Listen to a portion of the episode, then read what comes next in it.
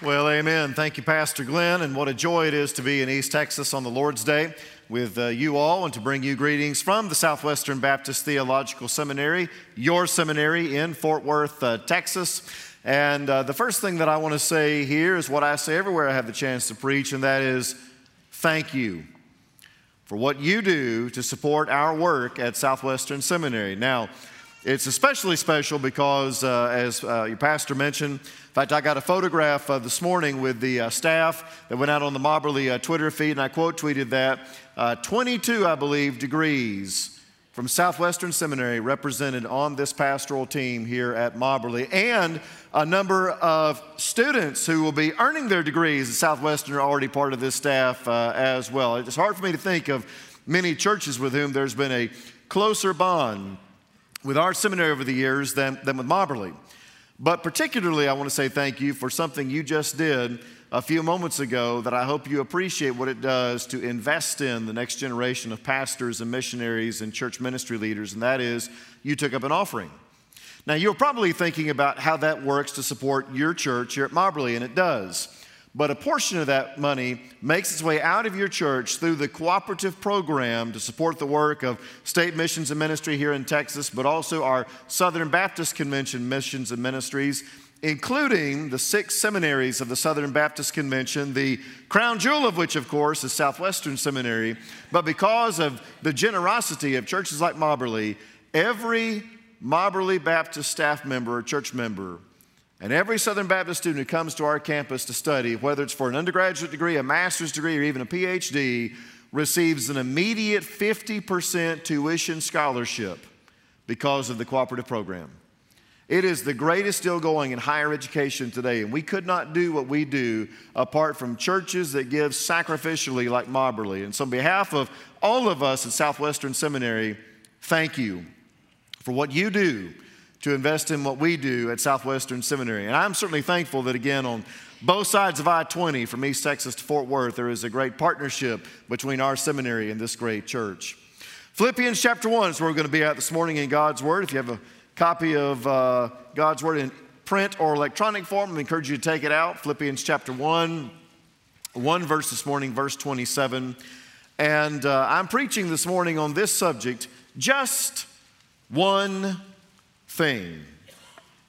Just one thing. Philippians 1, one verse, verse 27. If you have found Philippians 1 27, let me invite you, if you would, stand back up one more time. Let's honor the public reading of the Word of God. Can we do that? And let me just invite you to follow along in your hearts as I share this word from God's Word. This is Philippians chapter 1, one verse, verse 27. And this morning I'm reading from the Christian Standard Bible, the CSB.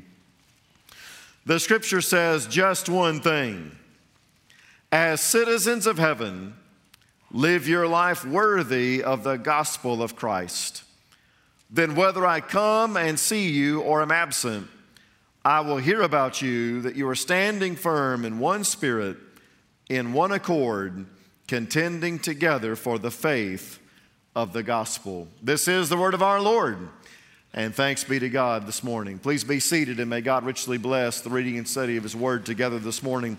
have you noticed how in our contemporary culture, things that used to be remarkably simple and straightforward have become increasingly complicated and complex? Uh, uh, there are many examples of this. Some of you I've noticed this morning maybe having your little uh, uh, plastic or styrofoam coffee cups to stay properly hydrated and caffeinated here this morning. H- have you noticed on those coffee cups that oftentimes on the side it will say, caution, contents hot? Now, Andy, I would just expect that the coffee I get on a Sunday morning is going to be hot. I, I would assume you wouldn't need to write that out. But the reason, of course, that got on the coffee cup was some years ago, a, a customer got a cup of uh, coffee from a fast food restaurant, evidently did not realize coffee was meant to be served hot, spilled it, got burned, sued that fast food restaurant, got a jackpot settlement, and lo and behold, coffee cups down since that time have caution, contents hot on the side. Uh, if you're involved in education like I am, have you noticed if you're a parent or a principal or a teacher, superintendent, that, that every year the student handbook gets a little bit bigger and thicker and more verbose every year? Have you noticed that? You know why that is? Because every year students keep figuring out more things that they're not supposed to do that we didn't know they weren't supposed to do it until somebody did it. And so the lawyers get called in. We got to write more language and put it in the student handbook. And that thing gets thicker and thicker, more complicated every year. But I like how one principal tried to simplify things. He, he told his students, he said, I, I, I want to boil it down to what I call my one rule. That if you can just follow my one rule, you're going to be okay. And here was his one rule be where you're supposed to be, when you're supposed to be there, doing what you're supposed to be doing, acting like a lady or a gentleman at all times. Period. I mean, that's deep, isn't it? Yeah. Be where you're supposed to be, when you're supposed to be there, doing what you're supposed to be doing, acting like a lady or a gentleman at all times. This principle said if you can just follow that one rule, you won't have trouble with any of the rules in the student handbook. Why? Because basically, every rule in the student handbook is just a more detailed explanation of something not to do that would violate the one rule. Right? For example, if I am where I am supposed to be, by definition, I cannot be somewhere I'm not supposed to be. So I don't have to list everywhere not to go. If I'm doing what I'm supposed to be doing, by definition, I cannot be doing something I'm not supposed to be doing. So I don't have to list everything not to do if I can follow the one rule. I think that principle has actually uh, remarkable application in the Christian life. Because I wonder if we have inadvertently, perhaps, made living this thing called the Christian life far more complicated and complex and cumbersome than it was ever intended to be. In fact, I wonder how many of us woke up this morning and when we thought about coming here to Mobberly on a Sunday, thought first and foremost about the duty we have to carry out or the drudgery we have to bear rather than the delight we have of gathering together as the local visible church. I wonder how many of us are living beneath our privilege as believers and experiencing the fullness of the Christian life because we've allowed the enemy to deceive us into thinking that the real key to the Christian life is all these rules and regulations and statutes and stipulations, and we've forgotten the actual main thing, the one thing. That's why I'm drawn to Philippians chapter 1, because I think Paul does something here that is remarkable. I think he cuts through a whole mess of stuff and gets to the heart of the matter. He's writing to the church at Philippi, one of the greatest churches in all the New Testament had its genesis there in Acts 16 with the conversion of Lydia and her household and the Philippian jailer and his household. And Paul would spend years in discipleship and leadership development. He, he loved these people. You can read back earlier. Uh, our ladies in the uh, bluegrass group quoted from verse 6. Uh, but you can just see early the beginning of verse 3, he, he loved these people, they loved him. You get to verse 21, there's this great exchange where Paul says, For me to live as Christ and to die as gain, and I'm torn between the two. I think it's better to go be with the Lord, but I think he wants me to be here with you, and so God's going to sort all that out. And then we get to our verse this morning, where Paul writes, Just one thing. Let me bottom line it. As citizens of heaven, Live your life worthy of the gospel of Christ. Now, isn't it interesting, my friends, that Paul references his recipients here not by their geographic or their political status, but by their spiritual status? He doesn't refer to them as citizens of Philippi or as subjects of the Roman Empire, but he refers to them as citizens of heaven. Now, I know we have multiple citizenships. Uh, we're Texans we're Americans. But if you're a blood bought, born again, spirit filled child of God, your most important identification is as a citizen of heaven, as a person who belongs to the kingdom of God. And it's in light of that fact that Paul says, we're to live our lives worthy of the gospel of Christ, a gospel that at its essence is about taking that which was previously unworthy and making it worthy. I mean, you think back to the opening pages of the Word of God, right? God creates the first man, Adam, the first woman, Eve, puts them in the first dwelling place, the Garden of Eden, and He gives to them one prohibition do not eat from the tree of knowledge of good and evil, for the day you do that, you will surely die. But Genesis 3 alone comes the snake in the grass, the serpent, the devil himself, according to Revelation 12, who deceives them into questioning the word of God. Hath God really said? And the goodness of God, God's holding back on you. And they eat of that forbidden fruit. And all of a sudden, everything changed. Sin entered in. Sin was ushered in. Sin changed everything about the cosmos, sin changed everything about them. And down through the tunnel of time, ever since that point, every one of us comes into this world with an inherited sin nature that inevitably manifests itself as we commit our own individual acts of sin. Now, that's not news, is it really? I mean, just, just hang around kids for a little bit. You'll figure this out, right? Or, or better yet, become a parent. You know, becoming a parent may do more to make you a theologian than anything else in life because there are certain concepts you understand a little more vividly as a parent. I, have noticed as a parent, I've never had to teach my two children how to sin. Ever. Andy, that just came hardwired, you know? I mean, they, they, they, I don't have to teach my kids how to disobey. I've got to teach my kids how to obey. I don't have to teach them how to do what's wrong. I've got to teach them how to do what's right. In fact, Paul puts it elsewhere this way For all have sinned and fall short of the glory of God. And all there means all, without distinction and without exception. He goes on to say that the wages, the payback of that sin is, is death. That's not just physical death, that's spiritual death, separation from God. But God, who is rich in mercy, did not leave us or consign us to that horrible fate. But he did what only God can do. He sent his only begotten Son for us. In fact, in that great verse, 2 Corinthians 5:21, really the gospel in a verse, Paul describes what happened at the cross when he writes, For he, that is God the Father, made the one, that is God the Son, who knew no sin, sin for us. Have you ever stopped to think about the enormity of that one clause? That on the cross, God treated Jesus as if he had committed every sin that would ever be committed by every person who would ever live, even though Jesus actually committed no sin. In other words, on the cross, God treated Jesus as if he had lived my life and your life and your life and your life. And why did he do this? Paul goes on to say, so that we might become the righteousness of God in Him. On the cross, God treated Jesus as if He had committed every sin that would ever be committed by every person who would ever live, even though Jesus actually committed no sin.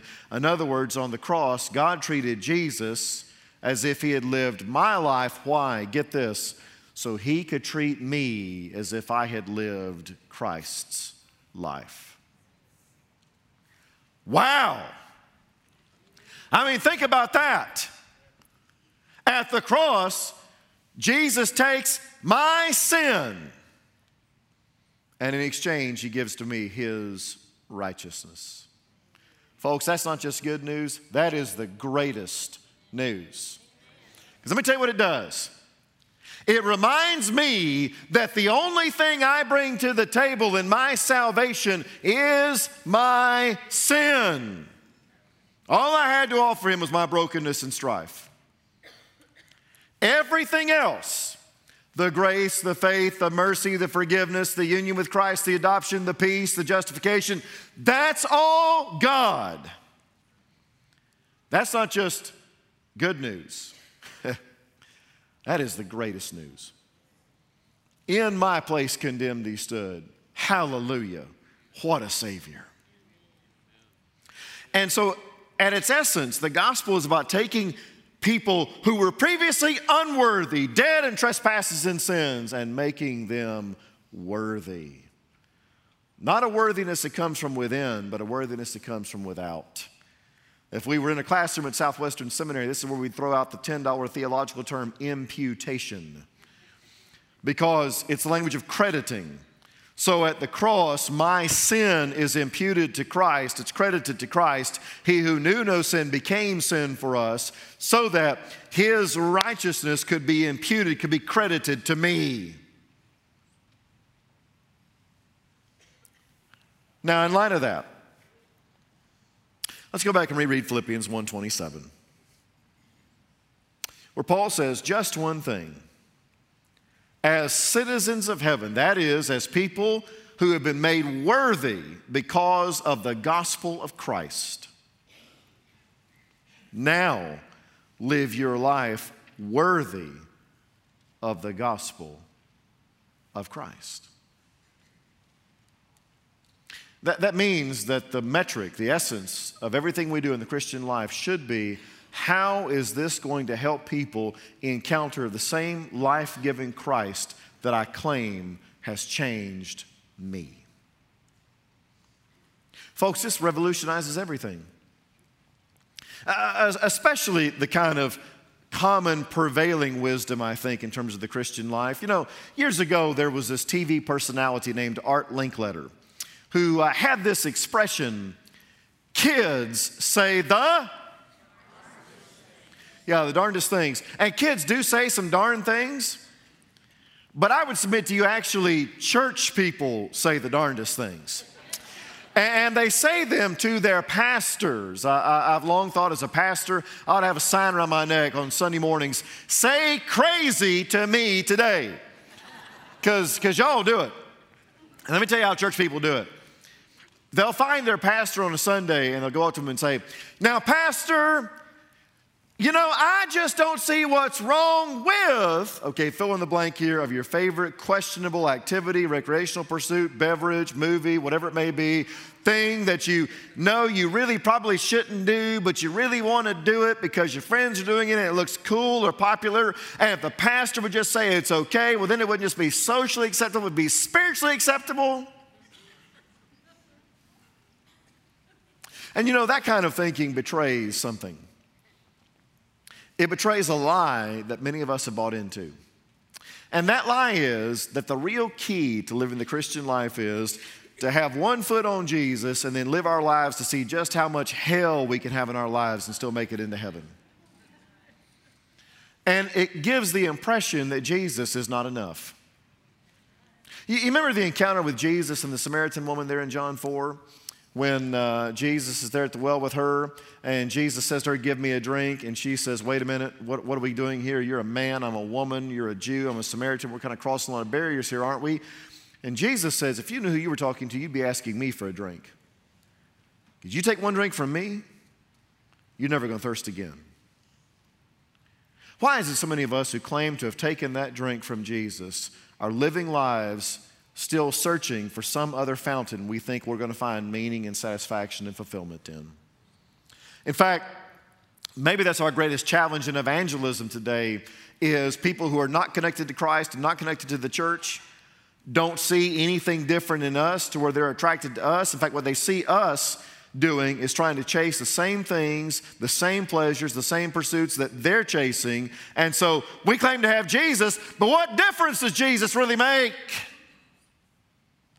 If we're trying to be more like them, chasing the same stuff they're chasing. See, at the end of the day, it really is about helping people encounter Jesus in a saving way, the gospel. Do we really believe Jesus is better than all the other stuff? You remember the temptations of Jesus, don't you, with the devil? Or the second one, Jesus is taken up on a high place by the devil and shows him the kingdoms of this world and says, Bow down and worship me, and all this can be yours. And Jesus says, No, my kingdom is not of this world.